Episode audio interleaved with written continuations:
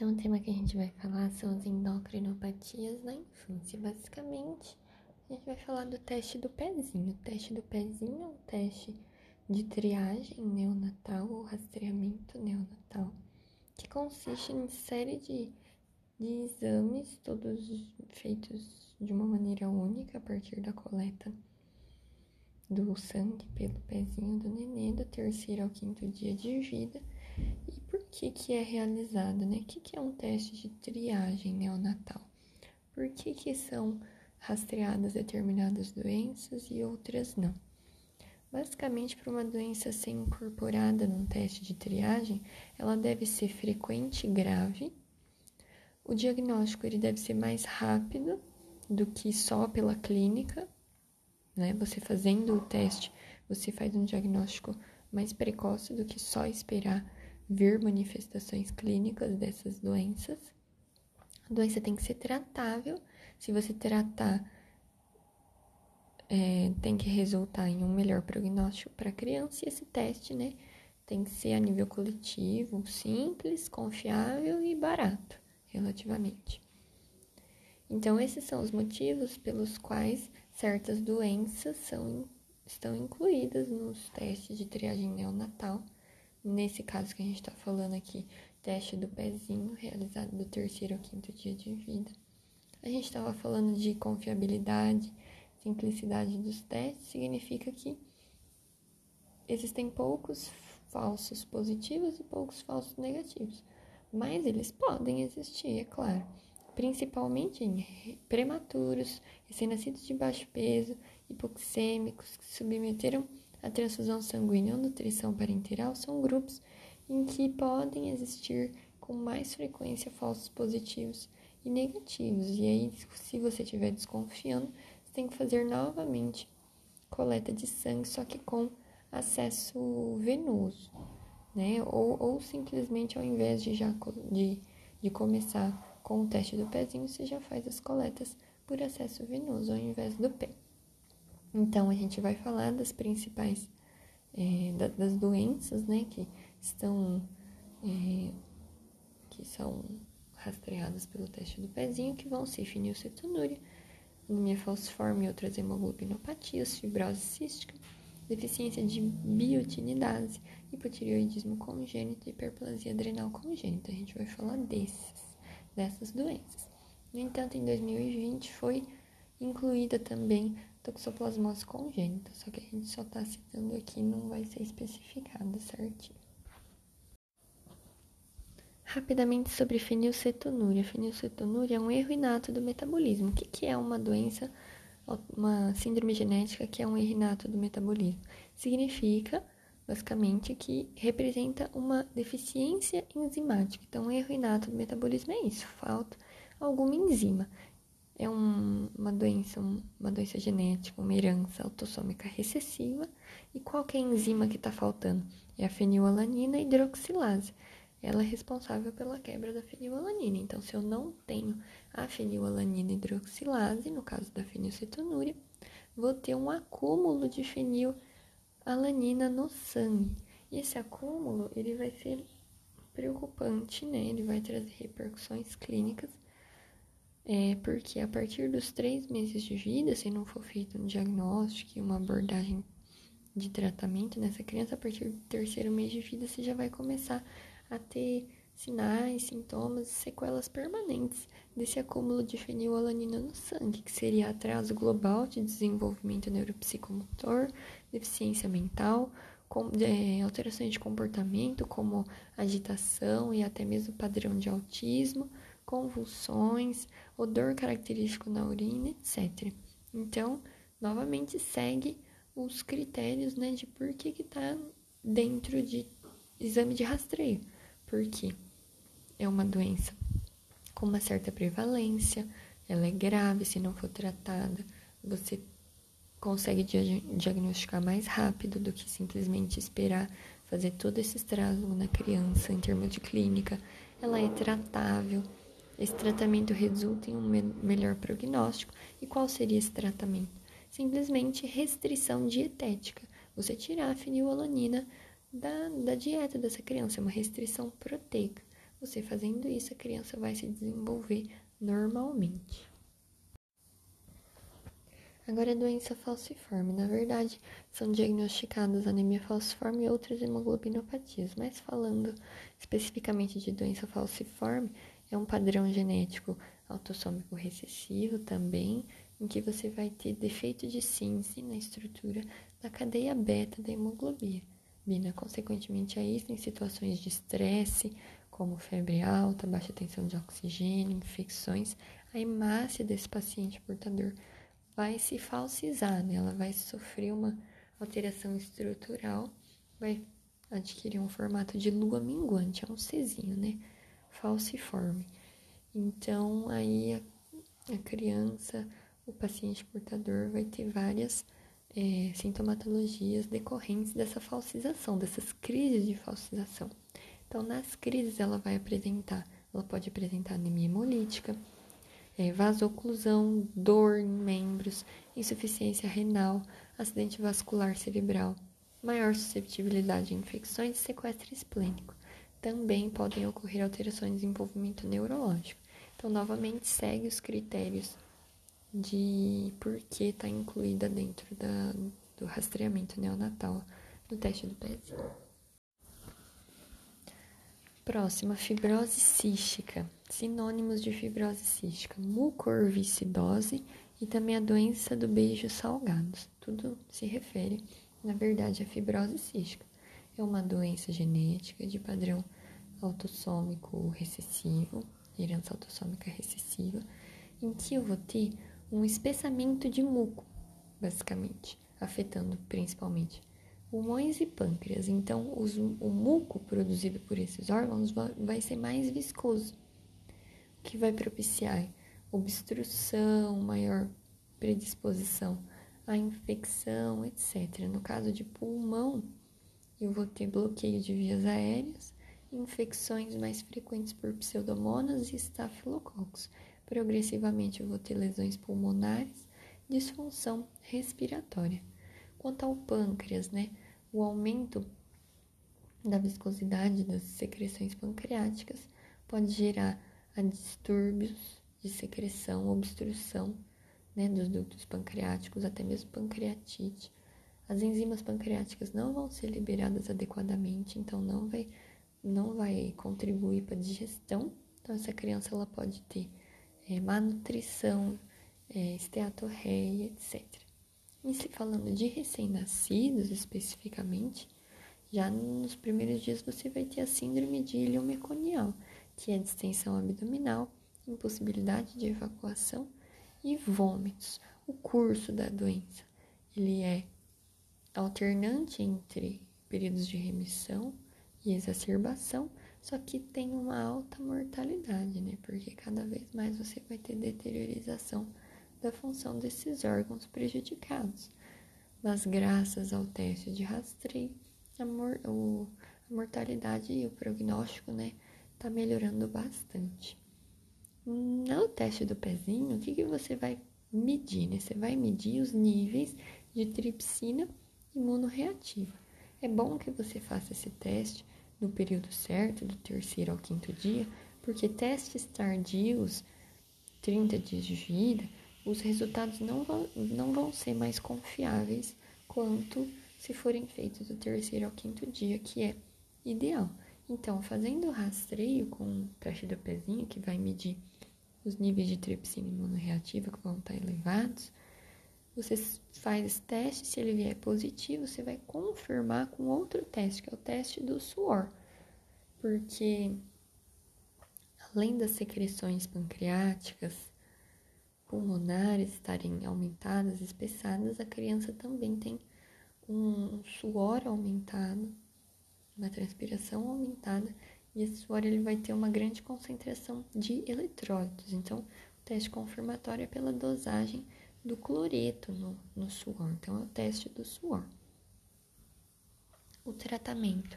O tratamento é em períodos né, de, de não estar exacerbado, da criança não estar com infecção. O tratamento consiste em acompanhamento regular, é, dieta adequada, utilização de enzimas pancreáticas para evitar desnutrição, suplementação vitamínica e fisioterapia respiratória.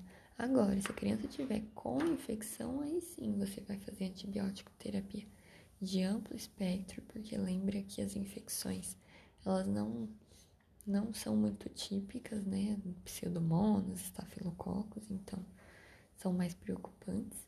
E também a criança deve receber mais vacinas possíveis contra antipneumococo, antimófilos, para fazer uma profilaxia também dessas infecções. Próximo, deficiência de biotinidase. Deficiência de biotinidase também é uma doença genética de padrão autossômico recessivo, em que eu vou ter um defeito no metabolismo da biotina, que é a vitamina B7. Como que acontece, né? É o contrário do que a gente vem falando.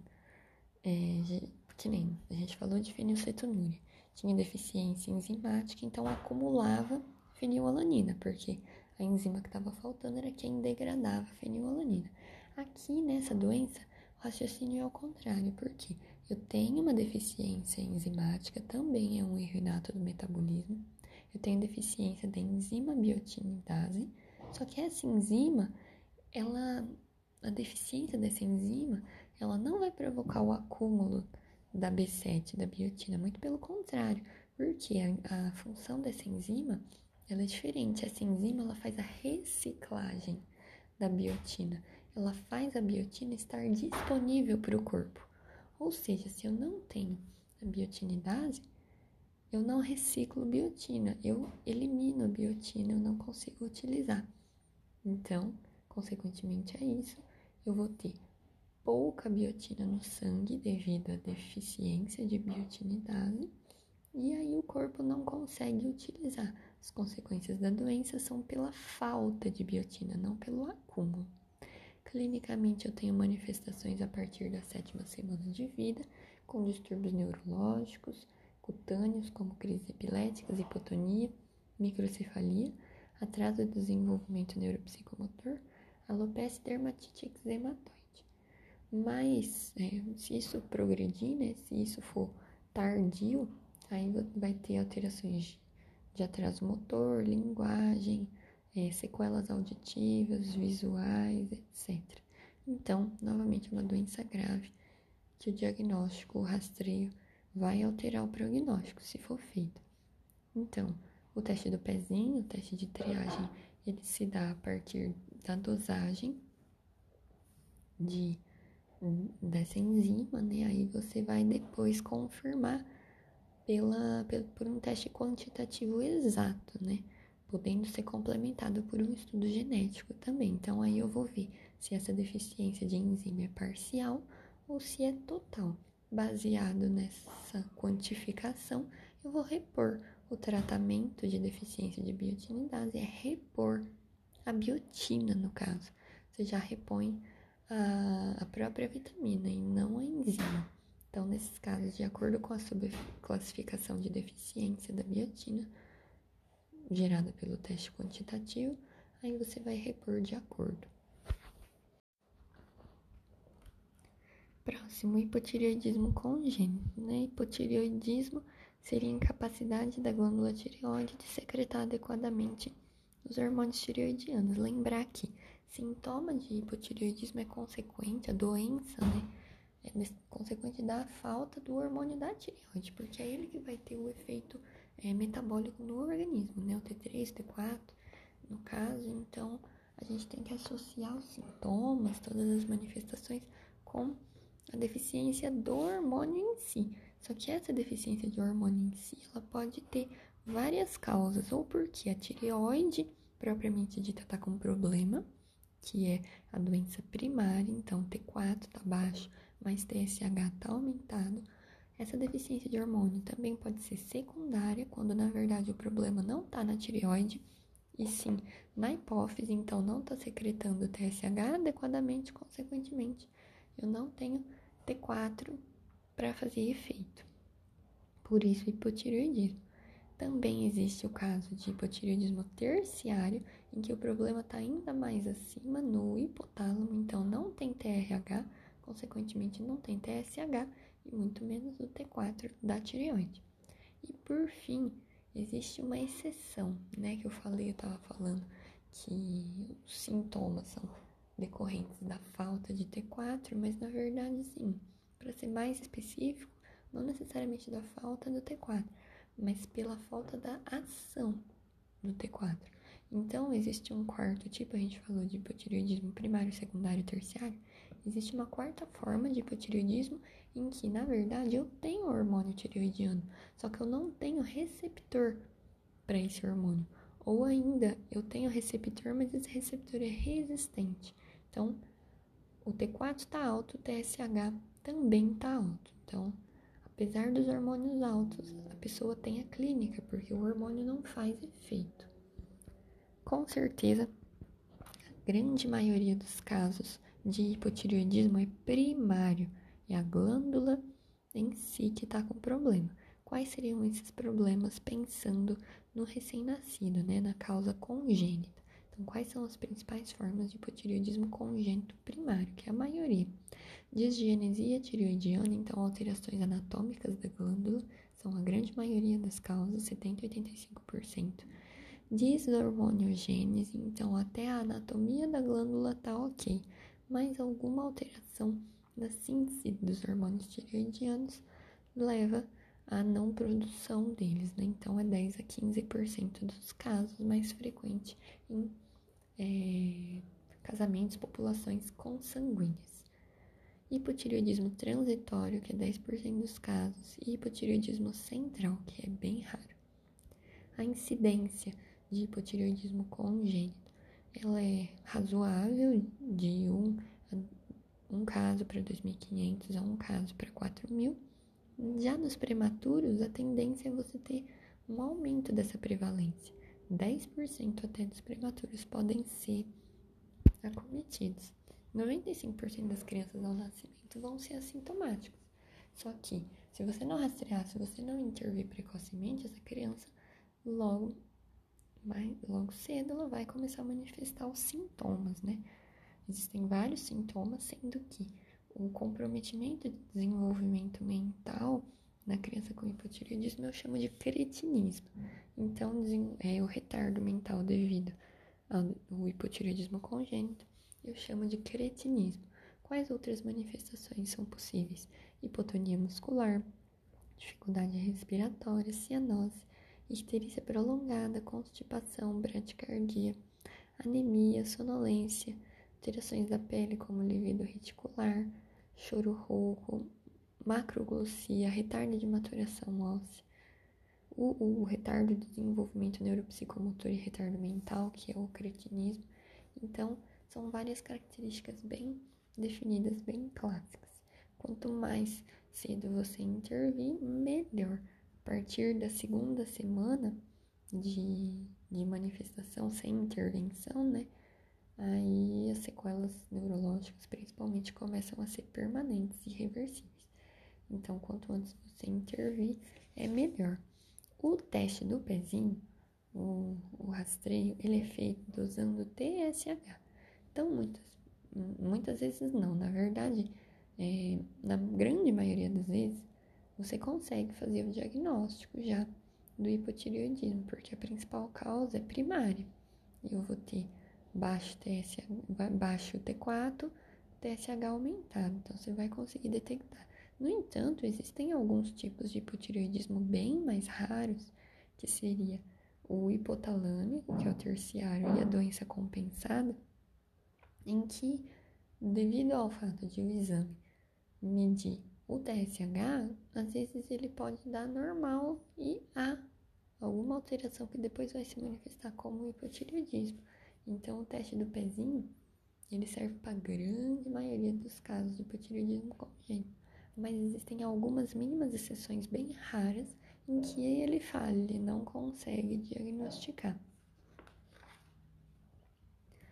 É, você fazendo o teste do pezinho, depois dele feito, você dosando o TSH, aí ele dando positivo, você vai ter que fazer uma dosagem de sangue venoso de T4 total e livre de TSH para confirmar realmente o diagnóstico. Aí, confirmado esse diagnóstico, existem ainda outros exames para você descobrir de onde que é essa causa, né? De onde está vindo esse hipotireoidismo. Pode ser uma alteração anatômica, etc. Então, existe a ultrassonografia e a cintilografia de tireoide, é, né? Para você descobrir essa causa. Então, são esses outros exames subsidiários que existem, ultrassom e cintilografia. No entanto, você tem que ponderar muito esses exames, porque é legal você fazer, é importante fazer para descobrir a causa. No entanto, você não pode ficar esperando muito tempo para fazer esses exames até começar o tratamento. Então, você é, só vai fazer esses exames lá com o recém-nascido, com o nenenzinho, se isso não indicar um atraso no início da terapia de reposição hormonal. Porque para a criança fazer é, os exames, ela precisa estar tá sem hormônio, porque os hormônios vão interferir e, e o exame pode vir normal e na verdade tem alteração. Então, resumindo, a criança não pode estar tá repondo hormônio quando ela for fazer o teste, ultrassom, cintilografia, etc. Se for demorar muito para fazer esse ultrassom, cintilografia, você não faz você começa a repor hormônio, porque é muito importante você fazer essa reposição precoce. Então, se for atrasar, não faz exame, faz reposição. Aí você só vai fazer os exames depois de dois a três anos de vida da criança em que ela fez essa reposição durante todo esse tempo. E aí sim, já é um momento seguro em que eu posso fazer uma descontinuação do hormônio durante 30 dias, para então fazer depois os exames de ultrassom, cintilografia para você tentar descobrir a causa. Então, lembrar dessa questão: se for atrasar tratamento, início de reposição, não faz exame no recém-nascido. Espera dois, três anos para descontinuar o hormônio de maneira segura para fazer o exame e descobrir. Em casos mais raros, além desses exames, você pode pedir o TRH para ver se a causa não é hipotalâmica. O tratamento a gente acabou já falando, né, que é fazer reposição hormonal, no caso com levotiroxina sódica. E aí você vai acompanhando, né? O, o, você vai fazendo dosagens hormonais, T4, TSH, para acompanhar como é que está sendo a resposta à reposição. Existe um quadro mais raro que é o hipotireoidismo transitório. São recém-nascidos em que as mães foram submetidas a alguma algum tratamento com droga antitireoidiana ou iodetos. Então, por exemplo, uma gestante com, é, com doença de Graves, que tomou é, antitireoidiano durante a gravidez, a criança, o recém-nascido, pode nascer com hipotireoidismo transitório, ter a sua tireoide inibida devido ao hormônio, ao remédio que a mãe tomou na gestação. Então, isso é raro, mas ele vai, é transitório, né? Ele vai é, reestabilizar e nem voltar à normalidade depois de certo tempo. Então você só acompanha. Para finalizar, vamos falar da última doença do teste do pezinho, a hiperplasia adrenal congênita. É uma herança também autossômica recessiva, em que eu vou ter deficiências enzimáticas na síntese dos esteroides da adrenal principal deficiência enzimática é a da 21-hidroxilase, 95% dos casos. E essa enzima é envolvida na síntese de cortisol e aldosterona. Como que funciona, né? Se eu tiver deficiência dessa enzima, eu vou ter deficiência de cortisol e ou aldosterona. E essa deficiência hormonal lá na adrenal, no suprarrenal, vai fazer com que o ACTH seja estimulado. E esse ACTH estimulado vai, além de aumentar o tamanho da glândula adrenal, então aí sim fazendo o nome da doença, né, que é a hiperplasia adrenal congênita, ela também vai desviar as rotas de síntese de cortisol e aldosterona, já que não conseguem ser formadas pela deficiência enzimática, então eu vou desviar esse estímulo do ACTH para outros hormônios que a adrenal também produz. Então, ao invés de produzir cortisol e aldosterona, porque não tem enzima, eu vou desviar a rota para produzir outros hormônios da adrenal, como andrógenos e também a 17-hidroxiprogesterona. Sendo que essa enzima, a 17-hidroxiprogesterona, vai ser o que é dosado no teste do pezinho. Então, nesses casos de recém-nascido portador de hiperplasia adrenal congênita, eu vou fazer o teste do pezinho, a 17 hidroxiprogesterona vai estar elevada, porque ela é estimulada pelo desvio de rota, né? Porque não tem cortisol e aldosterona, então a CTH aumenta e desvia a síntese para andrógeno e para 17 hidroxiprogesterona. Existe também, além, né, se você dosar essa 17 hidroxiprogesterona tiver aumentado, existe depois o teste confirmatório genético para você fazer. Então, lembrar que é um rastreio, né? Confirmação, você tem que fazer mais exames depois. Então, falamos mais ou menos de como funciona a fisiopatologia, né? De onde que surge essa doença. Agora vamos falar das manifestações clínicas. Existem três formas principais de hiperplasia adrenal congênita, de clínica, né? A primeira, que é a mais comum, é a forma não clássica ou forma de início tardio. Ela é consequente, ela é com certeza a mais frequente das formas clínicas de hiperplasia adrenal congênita. Ela é 15 vezes mais frequente que as outras. Ela resulta de uma deficiência enzimática parcial. Então eu ainda tenho um pouquinho de 21 hidroxilase, mas não é tão suficiente. Então é uma deficiência parcial. Consequência clínica disso é uma adrenarca precoce. Então a criança vai começar a apresentar sinais de maturação sexual com 4, 6 anos. No geral, se não tiver sintomas, se for assintomático, essa criança não vai necessitar de tratamento. Então, a forma não clássica ou de início tardio é a mais comum. Agora vamos para as outras duas formas, que são menos comuns. São as formas clássicas. As formas clássicas têm dois subtipos, né? É a perdedora de sal e a não perdedora de sal. A perdedora de sal, ela é 75% dos casos de forma clássica. O que, que acontece? Eu vou ter uma deficiência de aldosterona e de cortisol. Não tendo aldosterona nem cortisol, eu vou ter quadro de virilização de genitália externa, no caso das meninas, e no caso dos meninos, vai ter a genitália normal, né? Porque isso já aconteceria naturalmente na, na vida intrauterina. Então, consequente a isso, aldosterona e cortisol baixos, eu vou aumentar andrógenos, por isso tem essa virilização. Só que a consequência pior da forma perdedora de sal é a deficiência da aldosterona em si, que manifesta-se como uma crise adrenal. Então é bem grave, tem uma importância bastante grande que deve ser diagnosticada precocemente, que seria depressão de volume, desidratação, hipotensão, hiponatremia, hiperpotassemia, fadiga, náuseas, vômitos e pode evoluir para óbito. Então, lembrar que forma clássica perdedora de sal, 75% dos casos de forma clássica. Mas lembrar que é menos comum do que a não clássica, né? A maioria das manifestações clínicas são não clássicas, mas dentro das formas clássicas, a perdedora de sal é mais frequente é, tem deficiência de aldosterona e de cortisol. Tem virilização de genitália e também crise adrenal. E por fim, a terceira e última forma é, de manifestação clínica é a forma clássica, só que agora não perdedora de sal, também chamada virilizante simples. Eu só vou ter deficiência de cortisol. A aldosterona não está deficiente, não há deficiência de aldosterona, ela está normal, apenas cortisol. Então, é, vou ter sinais de virilização mais evidentes, obviamente, na, no recém-nascido do sexo feminino, né? E, e aí, essa virilização é semelhante à forma perdedora de sal, só que não tem crise adrenal. Então, ela é menos grave, ela tem menos morbidade, mortalidade, né?